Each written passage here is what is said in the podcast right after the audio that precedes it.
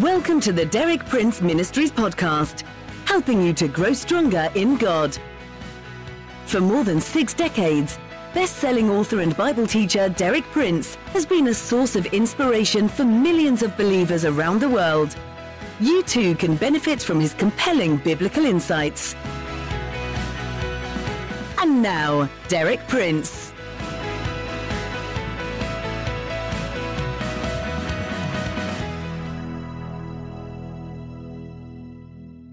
In my last two talks, I've been dealing with the second of the two main Hebrew names for God. I've explained that it has two main aspects. The name we usually translate Jehovah or Yahweh or simply the Lord in capitals. The two main aspects are first, it's primarily a personal name. It's God relating to man as a person, person to person. Second, its derivation from the verb to be indicates the eternal, unchanging nature of the one who bears that name. Bear that in mind. First, it's personal. Second, it's eternal and unchanging. For these reasons, this name, Jehovah or Yahweh, is particularly associated with God's covenants with men, because covenant is a person to person relationship, and covenant too is unchanging and permanent. So there is that in covenant which corresponds to the two main aspects of that name of God, Jehovah. It brings out that Jehovah is a covenant keeping God. In particular, Jehovah is directly linked with seven specific names or titles, representing seven aspects of God's covenant keeping faithfulness in his dealings with man. In the order of their occurrence in the Bible, they reveal Jehovah or Yahweh in the following aspects. First, the one who provides, second, the one who heals, third, the one who is our banner, fourth, the one who is our peace, fifth, the one who is our shepherd, sixth, the one who is our righteousness, seventh, the one who is there or permanently present. In my talk yesterday, I dealt with the first of these covenant names, the one who provides. I pointed out that God's first commitment to his people is to provide. Today I'm going to deal with the second covenant name, the one who heals. This name is found first in Exodus 15, verses 22 through 26. This is an experience of Israel just after they had crossed the Red Sea in their deliverance from Egypt and set out on their journey through the wilderness. Then Moses led Israel from the Red Sea, and they went out into the wilderness of Shur. And they went three days in the wilderness, and found no water. And when they came to Marah, they could not drink the waters of Marah, for they were bitter. Therefore it was named Marah, which means bitter.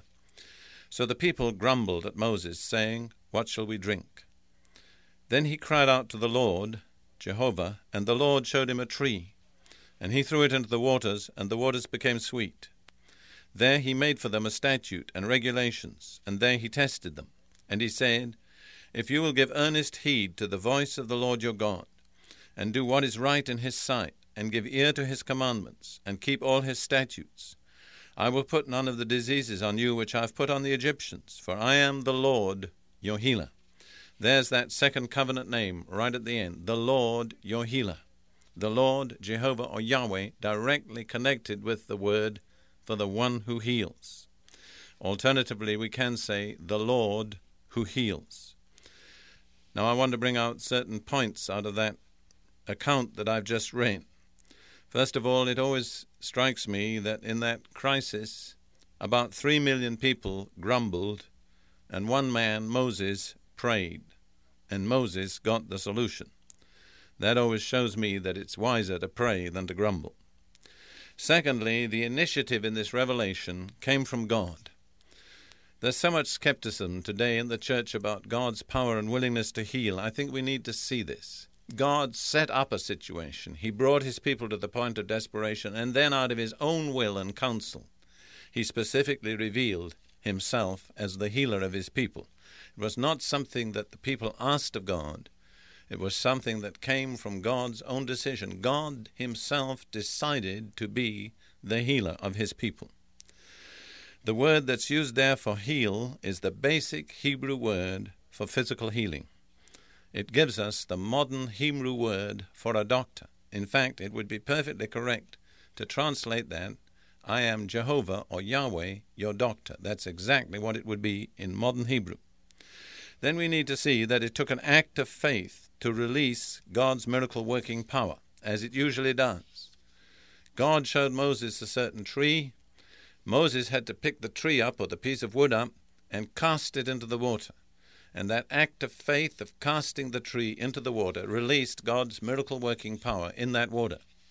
Moses could have stood on the brink of that water and just believed without doing anything, and nothing would have ever happened. This brings out the principle that faith without works is dead. If we believe, God always gives us an appointed act to demonstrate our faith. Then we need to see that the means of healing was a tree. Now, in Hebrew, the word tree is used both for a tree that's growing and a tree that's been cut down. And so, this is exactly the word that's used in the New Testament for the cross. And so, once again, this points us forward to the cross of Jesus as the place where this healing covenant found its ultimate fulfillment. It was a tree that brought healing to those bitter waters. Another thing that always impresses me is that we are never told why the waters were bitter. But Moses was shown how to make them sweet.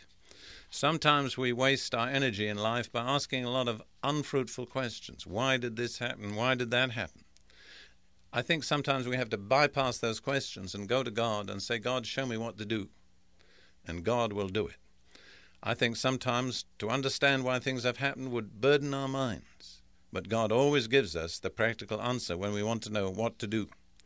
The basic requirement for healing is stated so clearly there if you will give earnest heed to the voice of the Lord your God.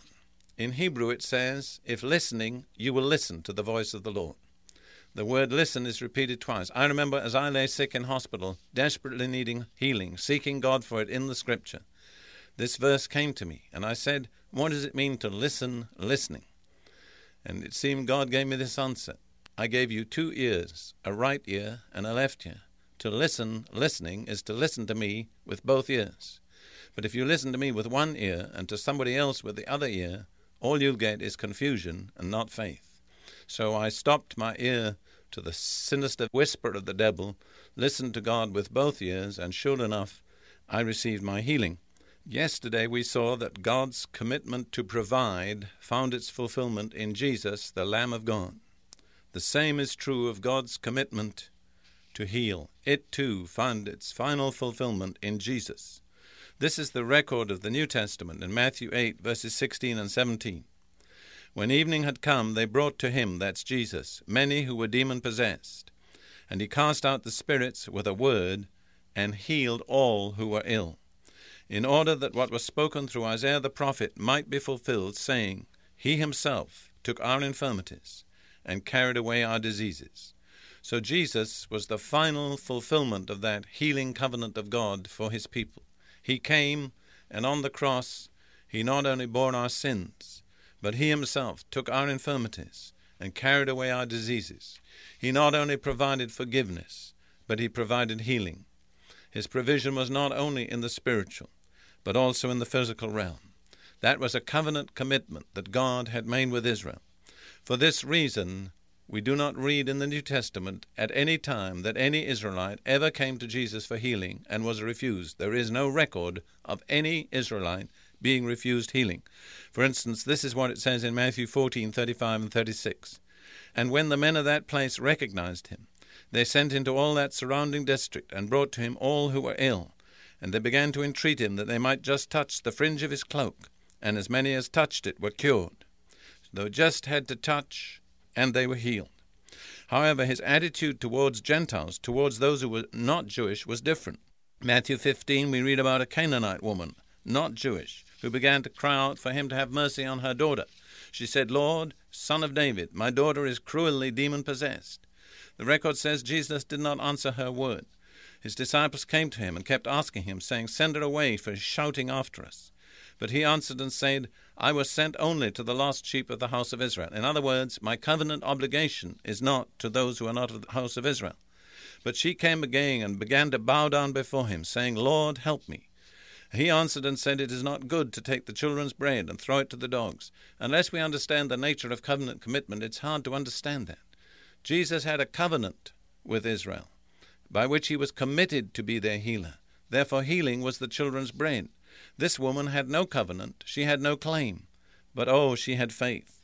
Her answer is one of the most beautiful in Scripture. She said, Yes, Lord, but even the dogs feed on the crumbs which fall from their master's table. Think of the significance of that. She said, Lord, I don't need a slice. All I need is a crumb. One little crumb will do all that's needed for my daughter.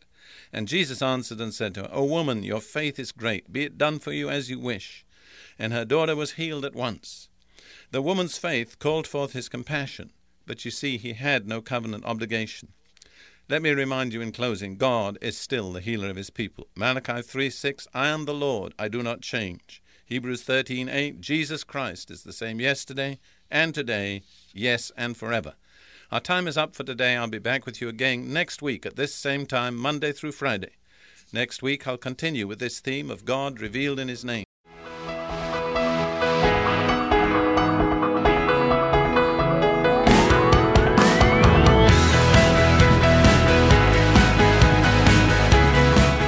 Thank you for listening. For more inspiring teaching, visit our website at dpmuk.org forward slash podcast. And like our page at facebook.com forward slash dpmuk to join our online community. Derek Prince, teaching you can trust.